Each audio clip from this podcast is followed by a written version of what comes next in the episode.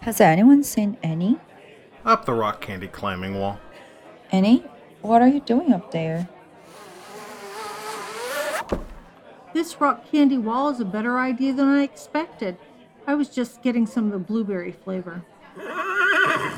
Hey, you made the wall, so you have no one to blame if you put the oat flavored candy at the very top. hmm, good question. How would an equine do rock climbing? Why do I get the feeling this is going to be one of those weird sorts of afternoons?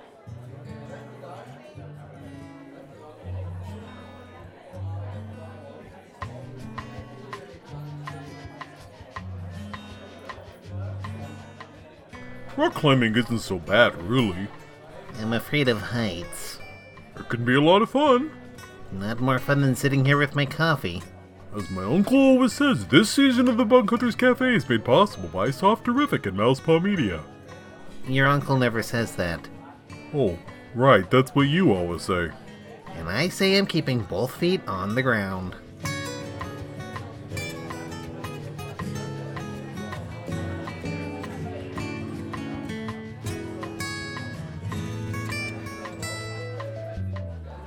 Hey, I see you tried the climbing wall. It's delicious. And best of all, strawberry flavor is right at the eye level, so I didn't have to climb for it. Isn't that missing the point? It's rock candy. Eating it is the point. I went up for the raspberry flavor. Want some? Uh, sure. Just add it to the top of my ice cream here. I wonder if I should save some for Sam Taggart. He's the owner of SAS Workshops, president of GDevCon NA, host of the LabVIEW Experiment podcast. Uh, he's a LabVIEW expert who's all about processes that focus on humans instead of technology, and he's joining us for coffee today. Also, isn't he running a bit late? Lowering.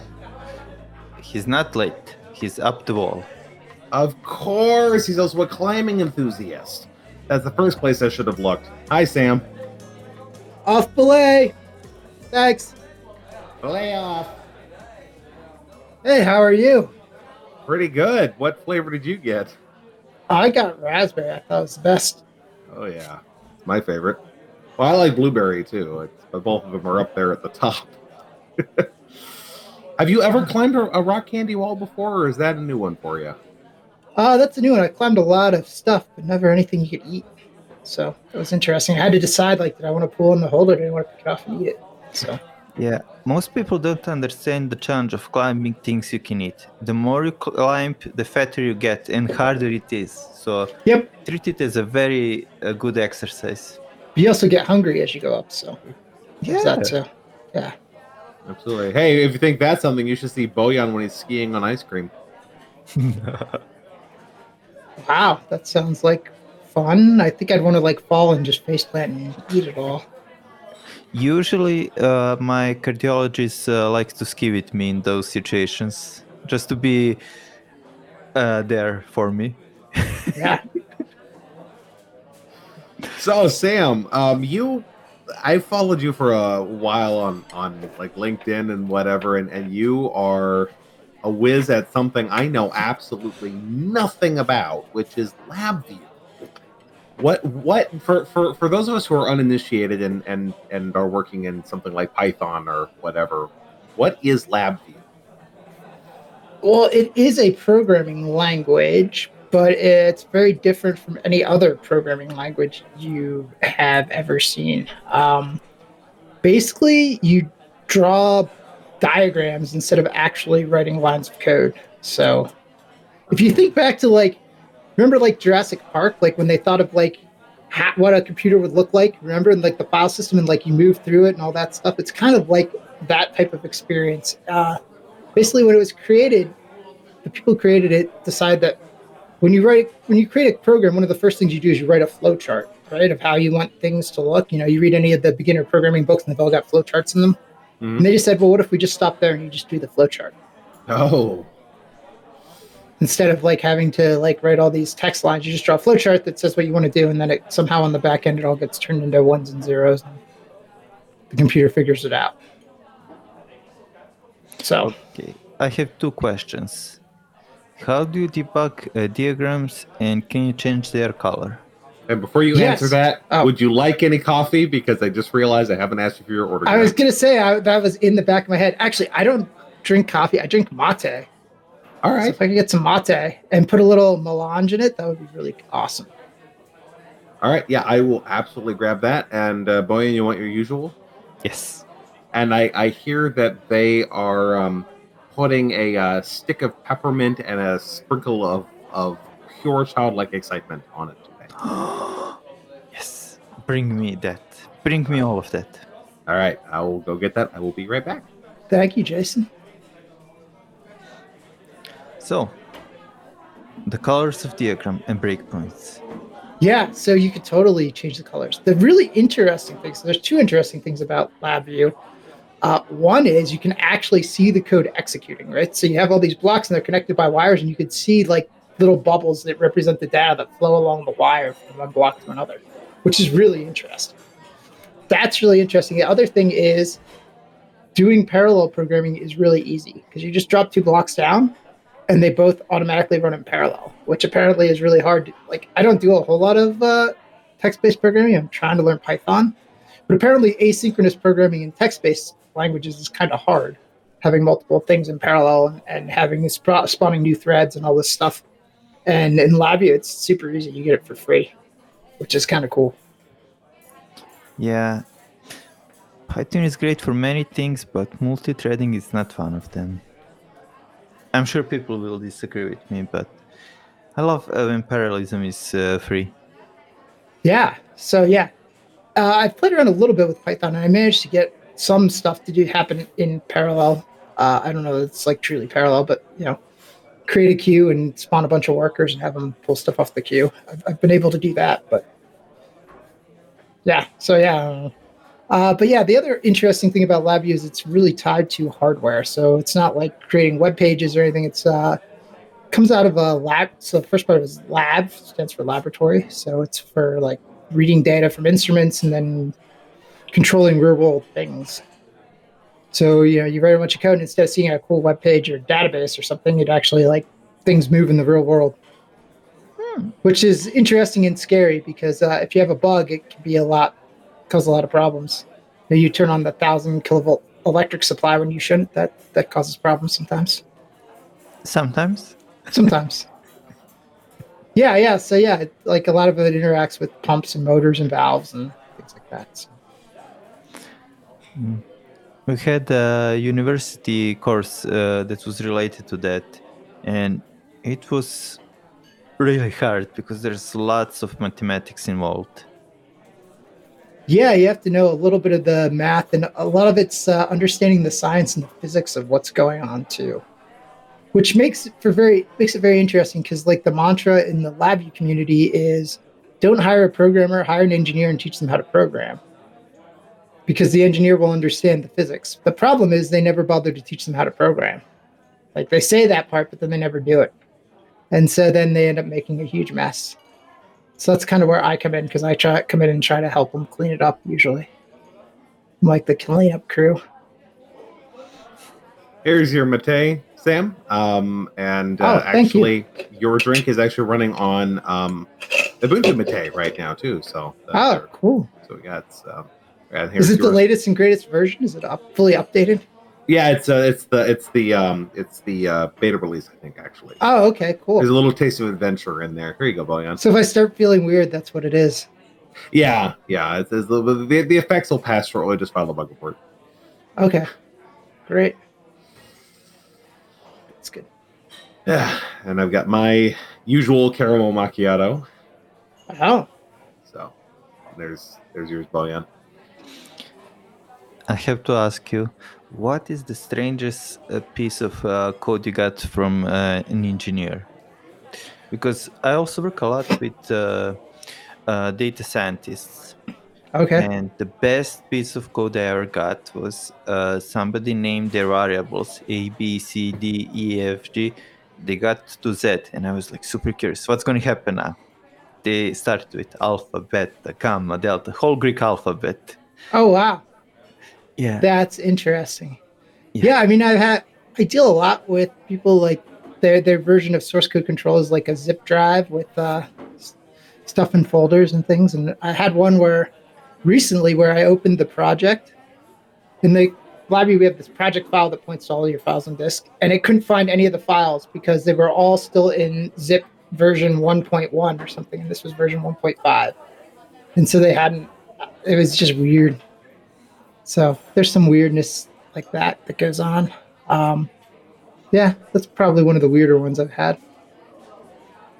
I, I remember working with some data science code and going through and seeing names that just made zero sense to me. I, I was working with a data scientist and I kept asking, okay, what's this? What is this? What is this? And I came up with this one variable is called SMTG. And uh, actually, no, it was, it was in a comment somewhere. It's this uh, SMTG. I'm like SMTG. I just, I'm not. I'm not from the data science community. I never. This was, you know, relating with you know light microscopy, which I'm not an expert in. And I'm just going, what? is this thing? And so I asked the data scientist, and he's scratching his head. He's going, I, I don't know. I've never seen this before. And about ten minutes later, I received a Slack message from him. He said, "I figured it out." I said, "What it is?" He said, "It's an it's a it's a um it's an acronym for not an acronym. It's an abbreviation for something." yeah, that was the first thing that I thought of too. And I'm just like, something. All of this work, and it's something because it was right in the spot on the sentence where it looked like it should be some sort of acronym for some sort of technology. I'm just like, oh, ow.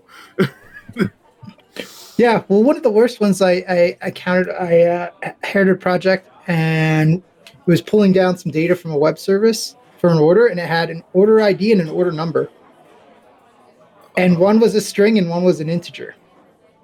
And they weren't even the same value. Yeah, and the one that said order num was the string, and the order ID was the integer, which is really weird. Ow. And Ow. like, yeah, and so it was so confusing. And trying to talk to anybody about it, like, oh, well, orders with this ID, and did you mean ID or number, or like, you know, how do you sort them? Yeah, it was really interesting. Merciful heavens! One one thing I've learned is that when I'm going through refactoring, it's the first thing I will do is I will fix the names. Nothing else, just the names, because it's amazing how much changing the names will, make the code readable. Yeah, that is definitely huge. Where you have to watch for sometimes if, if stuff is getting loaded like by name or by reference somewhere. That's also because I've had that happen before where I'm like, oh, I've changed the name of this to make it make more sense, but then something else is relying on that name being a certain way. Mm-hmm.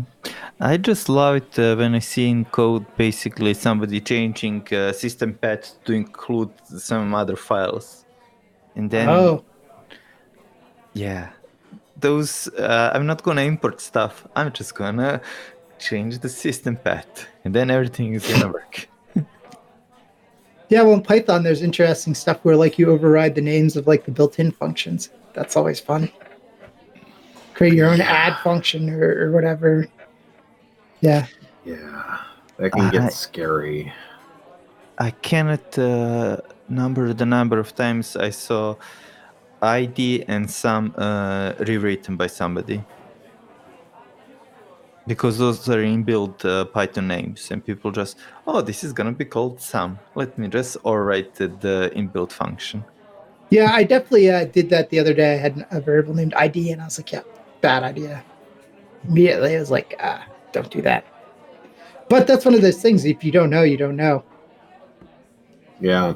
Well, and that's, I imagine that's one of the challenges that a lot of you mentioned engineers who are now coding, you know, yep. like just take an engineer and teach them to code, is that when they don't know how to code necessarily, then they're going to be engineers and they're going to engineer a solution around a problem before finding out whether or not anyone else has engineered a solution around that problem before.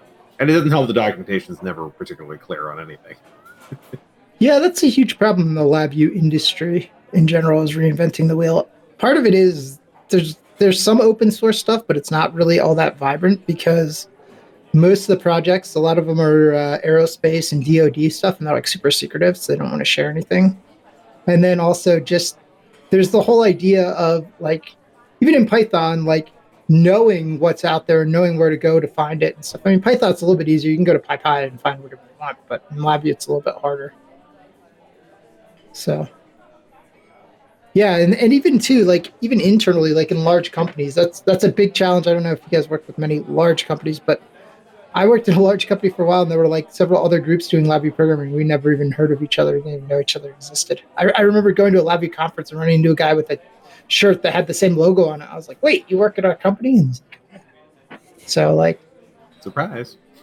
yeah. And so as you might imagine, in those cases, everybody's reinventing the wheel because nobody knows there's anybody else out there to to bounce ideas off of or to borrow code from. So Yeah, working every time I worked with a large company, it was absolutely something surreal. Uh, Working for one company that I will not name, we had a daily stand up with uh, 70 people. oh, Yep. well, standing up would encourage you to go really fast in this situation. So I would think. It was remote. Oh, okay. Oh my gosh. Yeah. The daily stand up doesn't work when we're all sitting down. but, I was gonna say, I feel that works well if you got like less than five people and you can keep it quick and just like, hey, here's what's going on. But yeah, any more than that, it gets really long, really quick. And people always switch into problem solving mode too. oh my gosh. Yes. just drags working- it out. I was working with a team, and there were two. There were a couple of people on the team that really capable engineers, but they kept wanting to go into problem solving mode, and they kept wanting to hash it out. It's like it's like it's hard because it's like wh- when do you cut them off? Because you don't want to stop them from taking thirty seconds and figuring out how to unblock each other so we can move on with the day. But then you don't want them to uh, iterate on it right in the middle of the meeting, and so it's like a balancing act. When do you just say, you know what, let's take this conversation offline? is very very hard to navigate because it seems easy to say it's like, oh we'll just we'll just defer all that conversation after stand up except usually people have other things right after the stand up so it's like that might be the only chance they have to talk and it's like how do you do this so it's tough to navigate Yeah, I don't know. Maybe it's like you make the at a point of like always uh, leaving like half an hour after the stand up free for that. yeah might might have to Hey, uh, this melange is really good. Where do you guys get that from? um i am not even sure what melange is to be honest I've just passed on the order what, Oh, what is okay. melange Oh, I don't know. I thought it came from Arrakis or something. Isn't melange uh, in French uh, the mixture of something? Oh, is it? Okay. Cool. See, now, now i have to now i have to look this up what is melange I thought it was like the spice stuff that comes from like our the sand dunes or something. Jason, we are feeding our guests with unknown stuff. This is Well- Eh. this has happened before. I asked for it, so I guess you can't Yeah. blame it. Oh, here we go. Melange. Um, oh, this is helpful. A collection containing a variety of miscellaneous things. Mixture of Oh, often okay. incongruous elements or a Viennese coffee specialty. Half steamed milk and half coffee. So there you go. oh, okay. um, well, whatever it is, it's good. Yeah, I, I, I think it's probably if if I, I suspect in this cafe it's probably the first thing. So who knows what's in the melange? it is miscellaneous. Ah, It's uh, you know what? Since it's running Ubuntu Mate, they probably just enabled the multiverse repository and called it good. oh, good. I like it. By the Chaos way, is sometimes delicious. Uh, by the way, Jason mentioned you really focus on uh, processes and helping people. So I need advice from you. How do I stop uh, people from changing uh, agile uh, stuff? Everybody's trying to customize it so it fits their uh, organization, but they really shouldn't do that. Like, how do we make sure they are keeping to the letter of the agile without any customization? That is an interesting question. I don't know. Is there an official agile? I mean, I, my understanding was right, self-organizing teams, and they kind of pick their own way. But that was mine. but but though, like that definitely does lead to people doing things, and you're like, and they say it's agile, and you're like, uh, that doesn't really sound agile to me. But I don't know if that's me coming from my perspective. I mean, I think a lot of it goes back to like, what's the goal? The goal is to be able to respond to change quickly, then that should be your measure, right? So, if a customer asks for some change in direction, how quickly can you respond? If the answer is really slowly, then I'd say that's probably not agile.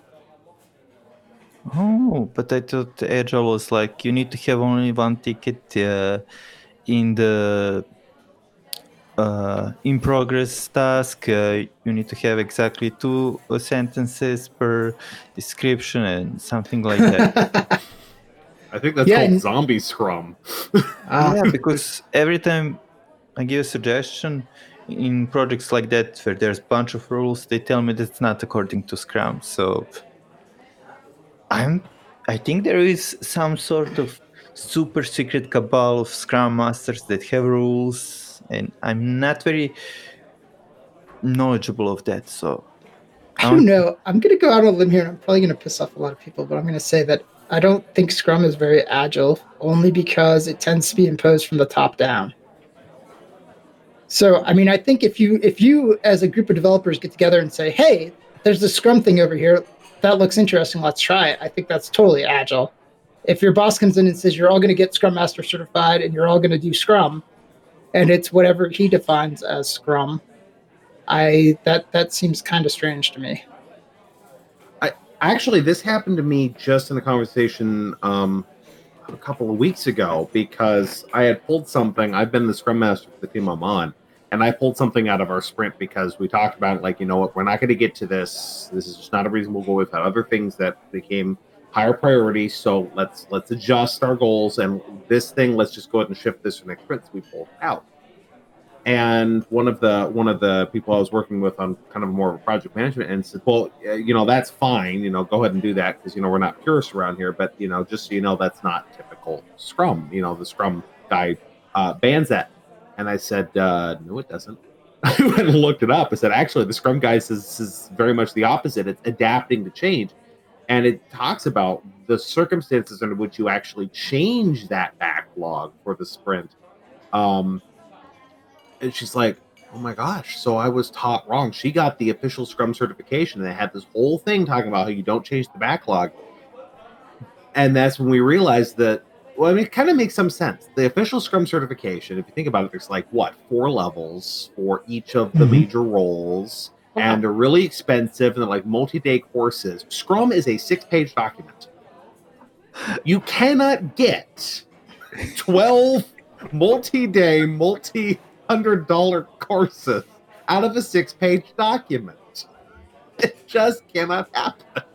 Jason, that kind of reminds me of a certain religion that I shall not name. It reminds me of a few religions, actually. I think too. It- yeah, no, it's it's it's well, and I've I've made well, I have made the remark before that for some people, Scrum is a religion, not a methodology. I think there's two forms of Scrum. There's certified Scrum, and then there's actual Scrum. And I think to your point, Sam, perhaps certified Scrum actually is not agile at all. Yeah, I mean, I'm not against it if it works, but I just I hear a lot of complaints that it doesn't work, and I think a lot of it is the the top down imposition. And also, the other interesting thing I find about Scrum that I and I'm not an expert on Scrum, and we did it at the one place I work, but my understanding is it doesn't really talk about technical practices at all either. It's more of the the project management side of it, which is important. I mean, that that's very important. But in order to, to move quickly like that, you have to have good technical practices. Right? So you have to be doing some form of CI CD type stuff. You have to be refactoring. You have to be, you know, doing some form of testing and things like that. And if you're not doing that, then the, all the management stuff doesn't really help. Well, and of course, the hand wavy Scrum Master answer to that is, well, you, your team should be working out their definition of done. But Well, there is that too, yeah. but that doesn't say anything for what that definition of done should be. So, in your experience, especially in the projects you've worked in, you mentioned like CICD or whatever. What are some things that you notice a lot of teams leave out of their definition of done, whether formal or informal? Uh, well, I mean, I think I, for me, like my process thing, uh, like I don't really talk much about definition. And to me, it's all about trying to get as quick feedback as possible to make sure that we're building the right thing and that we're building it well enough, and that we don't we're not introducing bugs. But when it comes to the done thing, I think you know it's it's interesting. Like the amateur, I think just writes the code till it works, and it works once, and they say good, and then they ship it out, right? Whereas the expert is like, okay, it works, but now I've got all these tests for all the edge cases, and now I've made sure that like when I release it, it's actually going to work. So to me, that's like change the- resilient. yeah, exactly. but that's like the big thing is not just like, oh, I ran it once and it worked, so therefore it's done. And also, too, I feel like a lot of people leave off the documentation side of things, although I'm not entirely sure that everything need like there's a fine line, right? Some people are like very documentation heavy, and I'm not sure that's necessarily the right way either. So finding a good balance. So, yeah. so what you're what you're telling me is works on my machine is not a reliable mantra to live by. Absolutely not. But that that goes to though, like here's part of the thing: like how resilient does it really need to be? Like if, and this is something I, I've been thinking about lately, like because I've watched some videos where people are like, oh, you don't need unit tests, just test in production and make sure you've got good monitoring and blah and that. And there is some value in that. Like for example, I'm working on this one project, and it's talking to some hardware, and I don't have the hardware in front of me. So I do the best I can. I test it, but the actual ultimate test is I send them a beta release and they go install it and does it run and does it do what it's supposed to do? Okay, great. So for me, it's about trying to get to the point where I can release that beta release as quickly as possible, so they can go test it. And I try my best to assure there's no there's no problems in there, but I can't guarantee that until I have results back from them. So, I so ran- Go ahead. no, uh, I ran into that exact same problem when I was working on um that that light microscopy data science project I mentioned because the whole thing was supposed to run on a GPU, which I did not have, and uh, on an HPC cluster, which I did not have access to.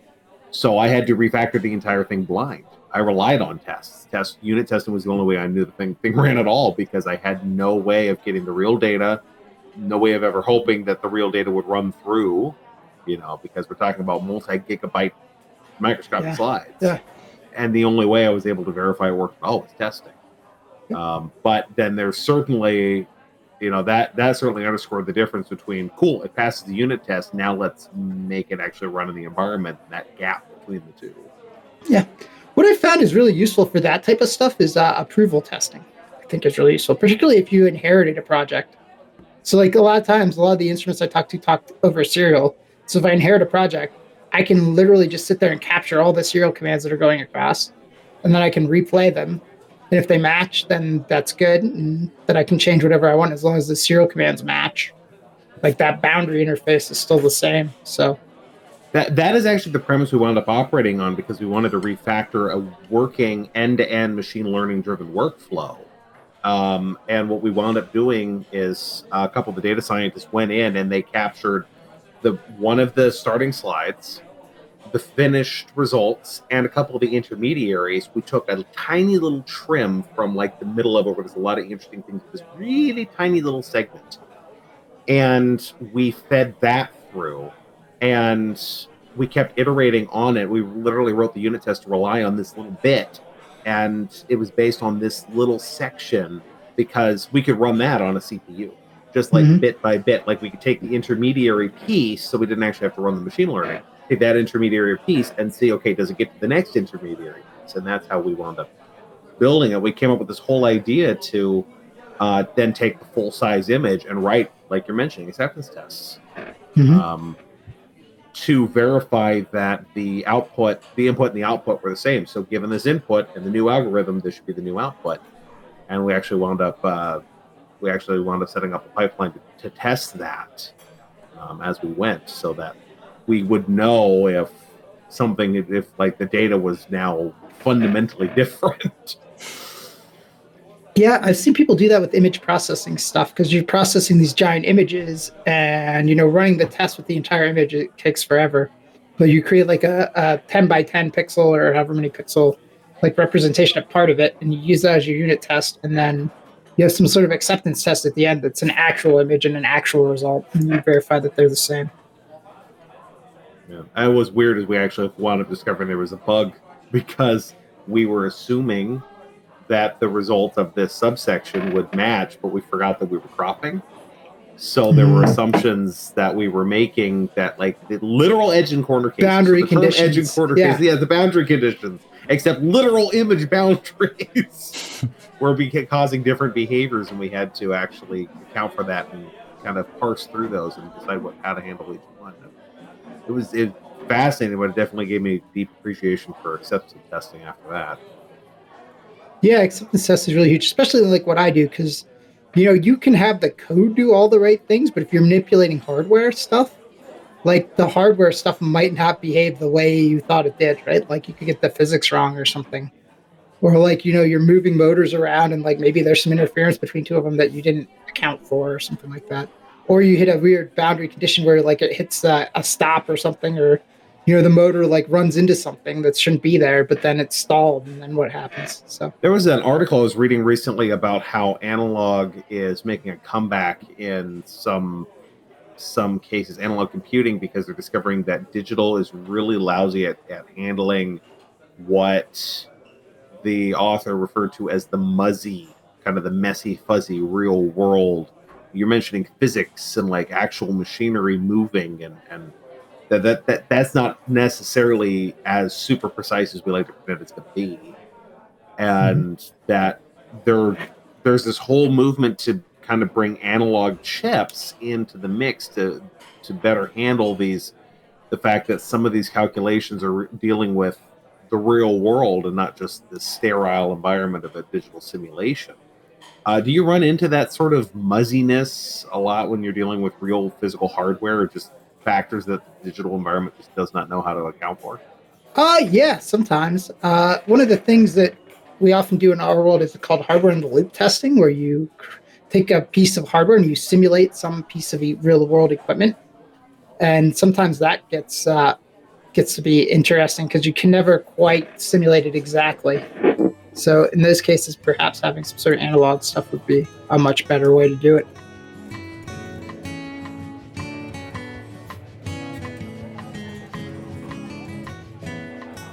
There, how's that climbing harness feel? Great. Now, since none of us is heavy enough to be your belayer, we'll have to use this industrial strength crank. Annie, I hate to interrupt, but someone just ordered a hot espresso on the rocks. How am I supposed to add ice to a hot espresso? I don't think they meant ice. They meant they wanted it while literally climbing on the rocks, which seems an ill advised activity to do with a hot beverage. Sir, you're going to have to drink your coffee down here. Oh, good point. These carabiners are not rated for your weight.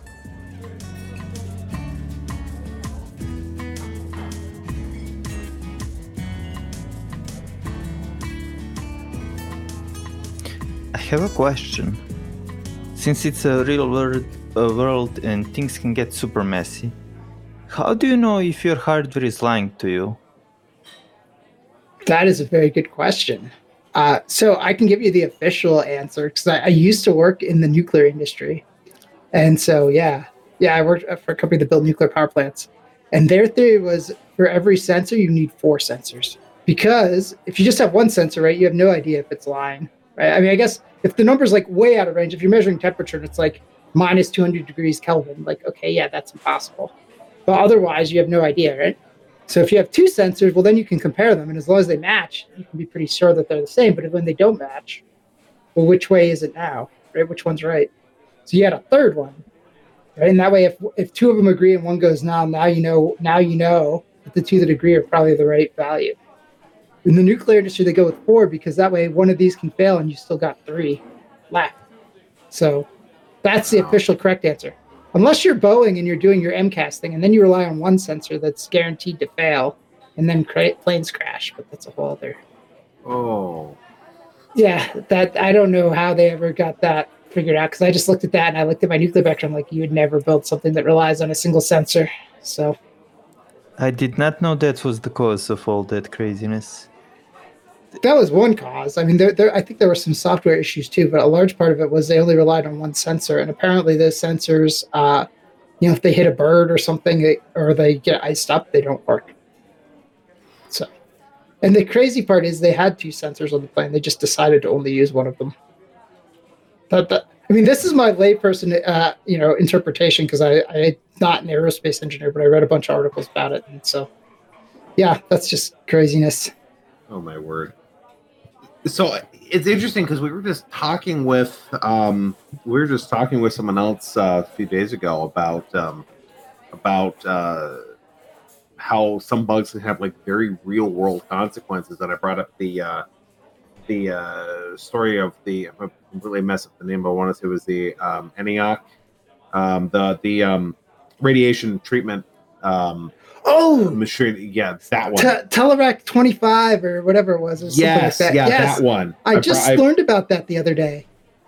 and and uh, so we're we're talking about the fact that yeah, none of us, you know, like Boyan and I, and and I believe we were talking with Adam Gordon Bell, and we were talking about how none of us really deal with that degree of like mission critical. But you've actually worked in nuclear, so your code had to be bug free. Like what what's what's the difference like between like okay this could fail and we'll debug it versus this could fail and someone's gonna get hurt.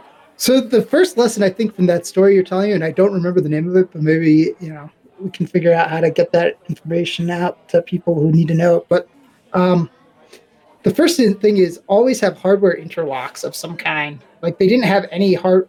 It was weird because they had they had made a new version, and the old version had hardware interlocks, and the new one they took it out because they said, "Oh, the computer will take care of that." Therac And, uh, twenty five. Therac 25. There you go. So yes, that that is the uh so that's the first lesson. And, and in the nuclear space, there's tons of hardware interlocks and things like that. So that's the first thing. And then the next thing is just like lay, layers upon layers of process, which is, you know, as a software engineer, I actually kind of bristle at that because I think it's a way overkill, but there's very good reason for that. Um, so, yeah, Process in in what sense? oh well like 50 million sign-offs and and i mean to me the, the big thing is is the testing and testing it in as realistic a situation as possible but also there's like in the nuclear industry there's a separation between uh, safety critical and non-safety critical stuff so almost everything i worked on was non-safety critical so in theory it could fail and the plant would not blow up or melt down or any of that stuff. But there were systems that were safety critical and for those they did like crazy stuff like they for some of them they made uh, they had two teams design solutions and they designed them uh, using different hardware different software different programming languages And then they like put them together at the end and basically like ordered the outputs together so that like if this w- if either one said it's time to shut the reactor down the reactor shuts down so Wow. like they would do things like that That's so there's a lot of that Clever. yeah, and there's a lot of like quadruple redundancy and all the sensors and things like that. And yeah. So, and a lot of uh, a lot of risk tolerance and, and doing like stack ups. So a lot of it was like, you know, if this is off by this much, how much can this be off and that be off before we uh, like run into a problem for like determining tolerances for things. So I can, you know, as much as I have been quoted before as, as saying that, you know, process exists for people, not the other way around. I can definitely say I, I can see where processes come in handy. I help on one one team I was working on. We were in charge of shipping, you know, a major operating system image to all the cloud providers. So like, it's not maybe not life critical, but still pretty mission critical. Like you don't want to mess that up. And because we had had a massive turnover in the team, and no one who had originally worked on the systems was on our team at that point. Um, we were kind of rethinking how some things worked, and we wound up. I wound up being a part of like three people that literally wrote a whole a whole detailed process that we had to go through for like release freezes and who had to shepherd what through and and and who had to sign off on what. You know, we literally came up with an entire protocol um, because we had had a near miss. Like we had caught a bug just before it went out. That would have been really bad for some for some people on the cloud. And we're like, we don't want to make this mistake again. So we we were we we retroed, yay agile. We retroed. We then this is a problem. We came up with this whole process. So sometimes process can be excellent. Yeah, well, it's interesting. So, uh, the LabVIEW is used in CERN in like the Big Hadron Collider, and I've heard this through the grapevine. So this is not like firsthand knowledge, but apparently, like to get your software to run on the Large Hadron Collider is like a huge process. There's a whole bunch of things you have to jump through, and you have to pass all these tests, and it has to be reviewed. But it, it's interesting because if something breaks and they find a bug like while it's running, the goal then is just to get the thing back up and running, and that's like whatever quick and dirty fix you can do to make it work. do that and get it working, and then immediately the next time, like as soon as they shut it down, then they go back and they review it and they go through all this process again to get it back for for the next version. But I thought that was interesting. Wow. So I imagine that's pretty stressful work. Yeah, I would imagine Being doing the on call, hotfix. like where Large Hadron Collider is running and you're on call for the next seven days. Please Yeah. make sure it doesn't create a black hole that'll destroy the universe. Thank you. yeah, that's interesting. Wow. Oh, now I forgot what I was gonna say. Oh, uh, oh, the nuclear thing. There's a lot of pressure too. Sometimes, like usually, it's not that big a deal because what happens is uh, when they shut down the plant, that's when they go install all the new hardware and software. So, like, usually it's like you've got this deadline, but it's like six months away or whatever. But you have to hit that deadline, and then while they're installing, if they find bugs, then it's a big deal because uh, the plants make like so much money every day, like a million dollars a day or something. That, that's like the old figure. It's probably way more now. And so, like, if you delay them getting started by a day, that's like a couple million dollars. So it's always a problem. Yeah. Super expensive. Yep. I admire you to be able to work under that level of stress. Yeah. Well, I did. Uh, I eventually quit and moved on to doing other things. And now I try to avoid anything regulated as much as I can. So So so what do you build now then? Like like what is what what's what excites you now um that is, you know, not oh my gosh, if I screw this up, it's gonna cost a lot of money. Well, uh, so actually, uh, I am working on a project right now for a company that makes uh, auto belays for rock climbing. So that's kind of high consequence too. So, Fair. but yeah, But maybe not as high deadline. yeah, no, no high deadlines or anything. Yeah, they basically it's uh, production line testing. So as they produce these things, they put them on a tester as they come off the production line and make sure that they all work, that all the screws are tightened properly and all that stuff. Nice. So there's software in the auto belay then? Uh, there's no software in it. Uh, it's a physical tester, so they hook it up to like a motor and it pulls the the strap out at a certain speed, and like at a certain speed it should lock and things like that, and make Okay, sure that so- it picks up slack. So you help write the code that tests it then basically? Yep. Okay. So, so cool. basically, there's like a motor, and it basically puts it through its paces. So it acts. The motor acts like the climber, and like lets out some slack and pulls it in, and things like that, and mimics uh, climber, and then it records the amount of force and things like that. It has to meet some kind of profile. Well, So- I'm very glad that we're not actually taking software with us on the rock climbing trips because that'd be scary. But um, that's test. Yeah, testing can uh, testing sounds like a lot of fun. So because you're because you're looking for a different sort of bug then at that point, aren't you? Yeah, actually, you're looking for hardware bugs. Yeah. So What is kind of the difference between how software bugs manifest and hardware bugs manifest? Then that's an interesting question. Uh, so hardware bugs.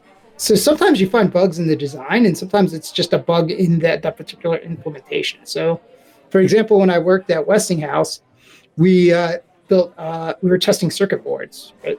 And so the existing circuit boards designs, right? We were we were detecting that like a gate on an, a chip had failed. So, you know, the gates would output normally like zero to fifteen volts, and as they started to fail, that voltage would drop, and there was some level where after which he said, "Okay, yeah, this is bad. Go replace it." So that's just like normal wear and tear on an individual thing. But sometimes they would do new designs of boards, and we would find weird bugs. Uh, usually they were timing bugs, where like two gates change at the same time, and one got there slightly first. It was a little bit of like a race condition, similar to like a race condition in software. And depending on which one got there first, it might trigger something, and then that would cause problems.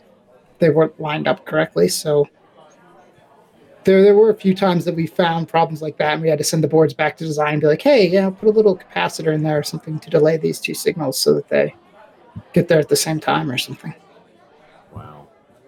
Yeah, I mean that's that's when we start leaving the realm of just software engineering, and I almost feel like hearing that, I almost feel like I need to wrap software engineering in finger quotes now, because there's a there's a massive difference between you know what I do or what Boyan does. I think. We're we're, we're coming up with a solution, but you know we're we're in that significantly more forgiving zone of of software code where our debugger can just go, hey, you forgot a semicolon on line seventy five hmm gold, and then you're now into oh you you have this weird race condition on this board, and you have to put in a capacitor, and and and like you got to really know what what you're doing to even figure out you needed the capacity there in the first place.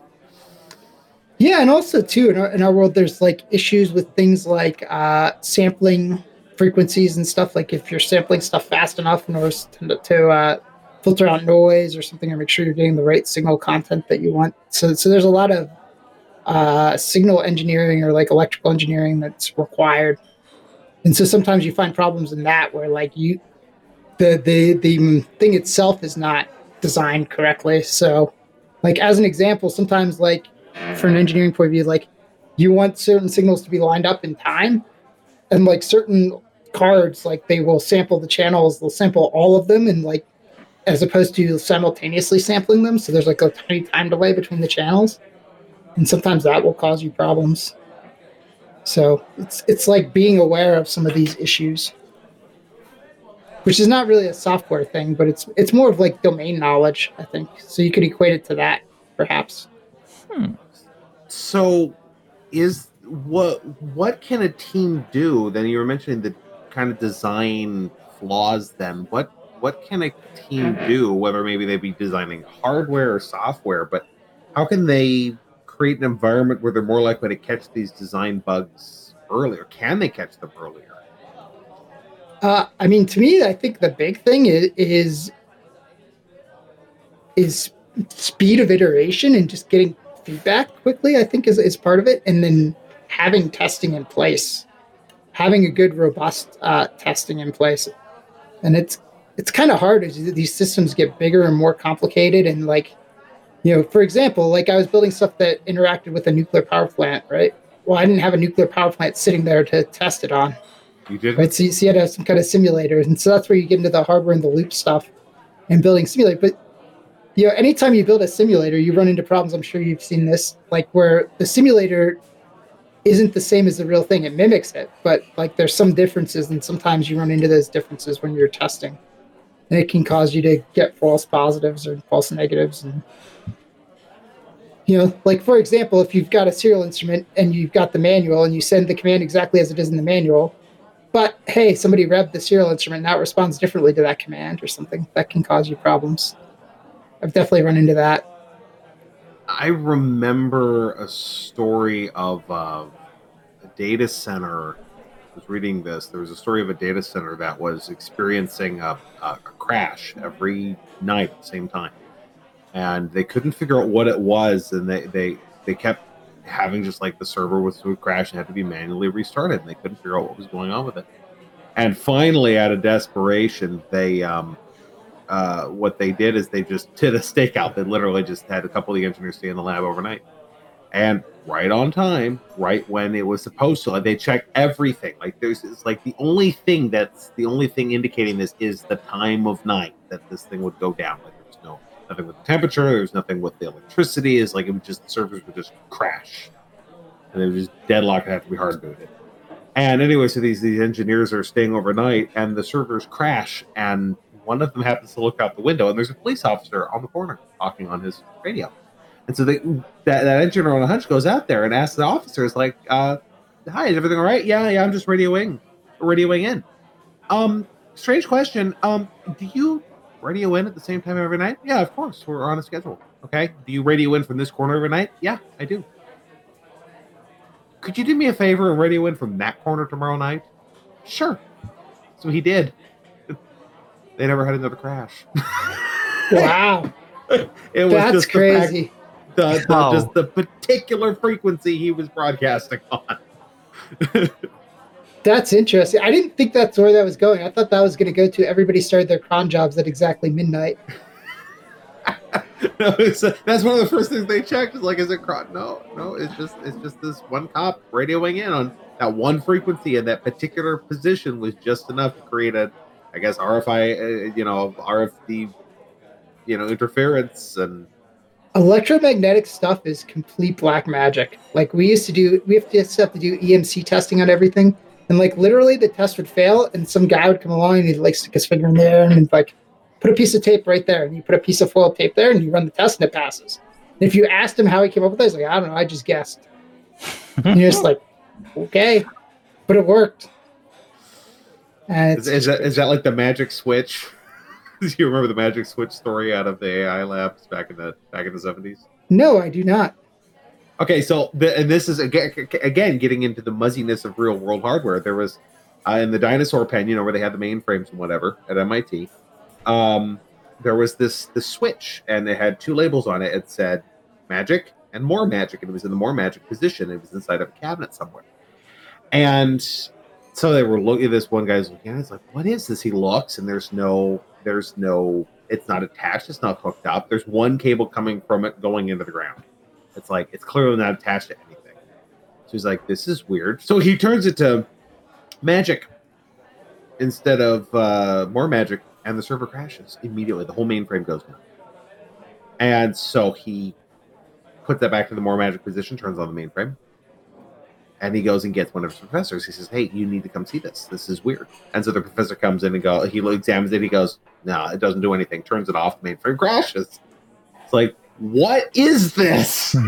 so they- same thing. They're calling another engineer. He comes in. He's like, "Uh," winds up actually, you know, diking out the, the, the thing and turning it off, and you know, and everything's fine. But it's like the the best they can guess is that there was a very very small. I don't know what the exact terms are because I'm not an engineer, but like like the electrical uh, Grounding, different kind of the grounding difference. is Yeah. just that difference between the grounding when it was in the on or the off position was just enough to cause some sort of problem. Some absolute electrical nerd must have hooked it up. So the guy who tells the story says that he still he now has this switch in the basement of his house that he he says it may just be superstition, but I keep it in the more magic position. No, that could definitely happen, like ground currents and, and just potential differences and things like that. Yeah, electricity's kind of weird sometimes. Like measuring very precise things. Like we had a circuit board tester and like you know, we had like six or seven of them and the grounding wiring really should have been like precisely the same between all of them, but it wasn't, and that would definitely cause problems and boards would magically pass on one machine and not on another. Just strange. so the fact we don't understand electricity then is this the core of our strangest bugs? perhaps well i mean definitely like hardware bugs like for example like you know ssds like where cells get corrupted and stuff a lot of that is hardware stuff. And there's like really crazy you really want to blow your mind there's uh there's two things that'll blow your mind. One is called Van Eck phreaking which is worth looking up. If you point a this is, goes back to like the 80s if you point a strong enough antenna at the cable going to a monitor you can recreate the picture on the monitor. From like miles away. That's crazy. Wait. And then there's another one called uh, there's an attack on computers called Rowhammer where the RAM, if you toggle the the bits on either side of a piece of RAM, so like in the RAM, right, you've got all these cells and they're like in an array. If you can toggle the ones on one on one side of it, it will eventually cause the other side to change. And so you can cause like bit flips. It's weird. That it's is- like a that is- property of like the RAM itself that like just by writing to this one section of RAM over and over and over again, you can cause other pieces of RAM to, to toggle. And then it causes like page faults and stuff. And if you're a hacker, you can go figure out how to take advantage of that. But it's crazy. Oh man. Well, and and that starts to make the the existence of Schrödinbugs a little less mythological then, because I and and I know people hear about Schrödinbugs for the first time, bugs that you know they don't manifest until someone just observes aloud. Oh, that shouldn't be working. At which point it stops working for everybody. And I can imagine that a lot of people would hear about that for the first time and think, "Oh, that's just that's just nonsense. There's no way that's true." I have actually watched it happen. I had a test suite talking about testing. I had a test suite running on a piece of code in a remote CI/CD environment. And it had been running successfully, passing for over a year. Our code had been relying on this.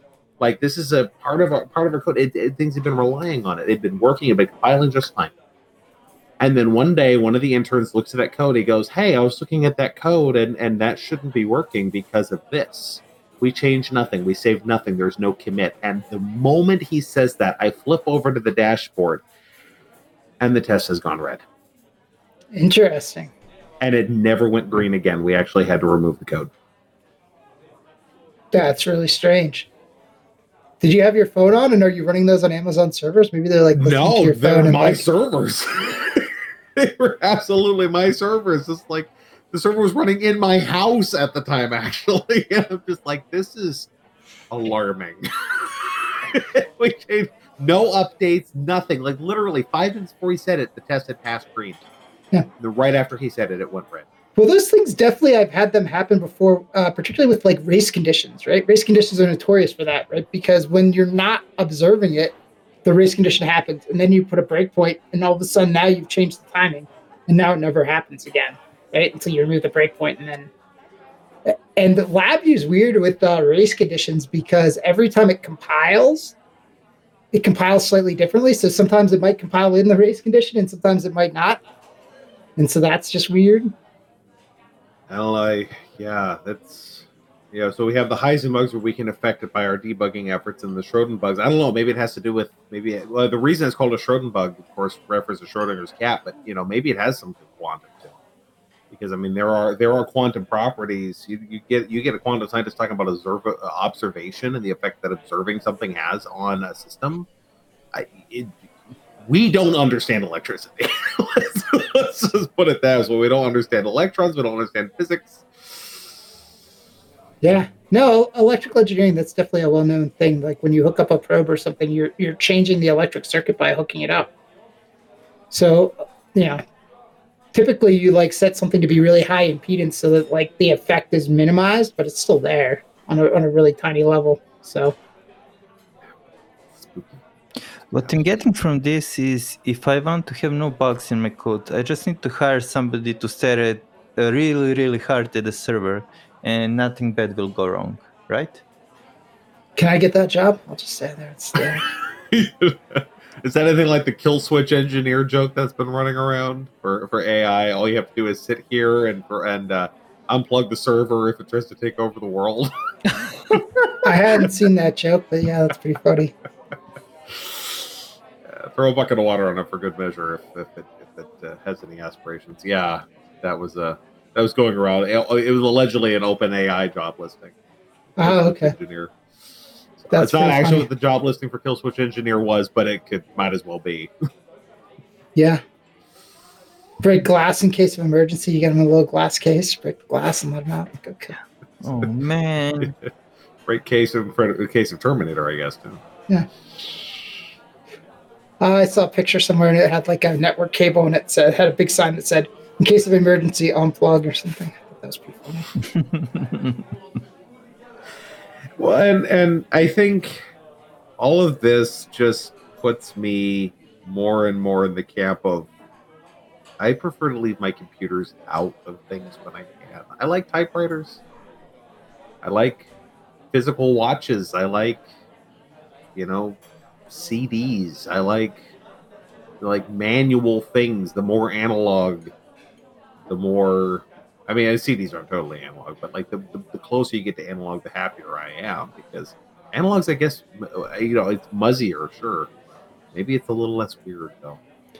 I don't know. It's amazing to me how many like serious computer engineers and stuff I do not own any IoT stuff at all. Like I, I don't want a connected refrigerator or, or like I just I just see like I buy a, connect, a, a, a connected refrigerator, everything's great until the OS goes out of uh, updates and there's no way to update it, and then the thing just bricks, and it's like why why would I want that? Absolutely, there was I, I was, um, I was on someone's podcast a few years ago, and he made a remark that he had that he had had uh, a sentence come out of his lips that he never thought he would have come out of his lips. It was his wife was like, "Hey, honey, can you get this for me?" He said, "Just a second, hon. I'm updating the firmware on our light bulbs." That's and he just stopped and said, "What world are we in?" That is pretty crazy. Yeah, I don't know. I mean, I just look at all of that, and t- in my mind, most of the benefits seem like gimmicks, and it just seems like too much of a downside. But maybe I just don't understand it well enough. I, I think the more I understand about it, the more I would agree that they are just gimmicks. It's like, okay, you can't check if you need milk. You know, it's like we and completely veering off the topic of bug hunting for a minute, I, I think we've lost something crucial as a society, and that is the process of actually just interacting with our world. We have sensors for everything when we have a perfectly good pair of eyes, perfectly good pair of ears, perfectly good nose. Observe your world. Just go look at it with your eyes. You don't need a computer to tell you you're out of milk. Look in your fridge. There's more Yeah. surprises in there than just your empty milk. You might have forgotten that you bought something that you want to make a, a really cool meal out of. You know, go grocery shopping. You'll discover something on the shelf you didn't know you wanted. You know, just actually interact with your with your universe. Don't put it all through a computer. Well, that process of discovery, I think, is interesting because uh, the algorithms just feed us what we already know we like and already know we want, and you never discover new things that way. So I think that's an interesting casualty. Uh, to play devil's advocate, though, I heard of a really good use case for the uh, lights, which I hadn't thought of. Uh, apparently, if you're, say, you're deaf and somebody calls you on the phone, right? Like, you, you know, the, the lights can blink and they can even blink like different colors to tell you who's calling and stuff. So, so I think there's there's certainly some things that they can do that are not gimmicky that are actually like really useful. But the problem is, I feel like we we just we chase shiny shiny things and we're just like constantly like, oh, we can do this and this and this, and we never really think about like, is that even a good idea? What value does it actually bring? So We're infamous for for coming up with solutions in want of a problem. yes, uh, I see that all the time. Yeah. It's like, and, and you know what? If it is a if it is a solution, great. I don't have a problem with the technology existing, like you mentioned with the lights. That's great. But maybe we should maybe we should uh, work on actually finding those situations and engineering specific solutions for that instead of just let's just have a house that turns the lights off when you close the door or when someone hacks into the system and decides to hold your house for ransom. I wish I were making that one up. There was a family that was actually held ransom. The, the the the cyber attackers kept their house at 95 degrees on the heater in summer That's funny. until they paid the ransom money. That's crazy. So no, I'm gonna be analog till the day I die. Well, also those too, some of those things, right? Like turning on the lights when there's people in the room. We already have motion sensors for that, and things like without smarts in them, right? Yeah. I mean, those those little the little domes by the switches. Those have been there for years. My brother has that, and that's super amazing. You just plug it in, and if it detects you moving, it uh, turns up, and it's super uh, nice when you have to go in the middle of the night to visit the toilet. And I was like amazed, like this is the peak of technology. What I don't need anything more than this. And then on the absolute flip side was seeing a commercial for uh, for a, a smoker, and it was you know they're smoking meat, and the the guy is standing on his is standing in his kitchen. You see the smoker is on the patio outside. He's standing in the middle of his kitchen, going, "Oh, the brisket's done." Like, walk outside. There's sunlight, wind, birds, experiences. Smell the brisket cooking. I think I think we have just engineered a bunch of excuses to stay in our cocoons. Yeah, it's interesting. I feel like too we get to this point where uh, technology is supposed to be a tool, and then we end up serving the technology. We rearrange our lives around the technology instead of. Uh, it's kind of like you know the saying like you know instead of like accepting whatever job comes along like build a career around what you want to do with your life and where you want to be and, and we we just don't do that we just like accept the default and then we transform our life around the technology And then we're not happy with the results and we can't figure out why. yeah Well, reality is we all build tech and you are good at it. So this has been a blast uh, chatting with you, Sam. And uh, I've learned more than uh, I ever bargained for about hardware engineering. And wow, that's a whole nother world that I'm now very intrigued by. But also, I'm grateful that I don't have to deal with that fuzziness on a daily basis. Yeah. No, thank you very much for uh, having me out to, to talk. It's great. Quite enjoyed it. We'll have to do it again. Uh, that rock climbing wall was quite fun, so I'll probably be back Yeah. there. Try some of the other flavors. Absolutely. Yeah, there's a there's a pina colada flavor I haven't gotten to yet. Oh. I might uh, I might try that one out. I was looking at the watermelon. Ooh, Yeah. that might be fun. Yeah. You sure you don't want to try that rock wall out, Bojan? Nah, I'm happy with my strawberries.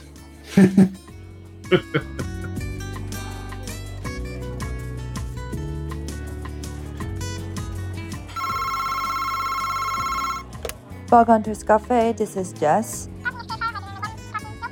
Yep, we're open 24 7 at bughunters.cafe. You can also find us on LinkedIn and on Mastodon as Bug Hunters Cafe and Hachyderm.io. Uh huh, absolutely. Our music is provided by audionautix.com. We have a link on our website. Yes, as a matter of fact, we do have some coconut flavored candy on the rock wall. You're welcome. Bye bye. Well, it took all my problem solving skills, but I finally made it possible for the unicorn to climb the wall. There's just one problem I need some help turning the crank. I can give you a hand with that. But wait, where did the unicorn go? He was right here. Hey, you failed to mention you could levitate yourself. The least you could do is give me some more blueberry candy while you're up there.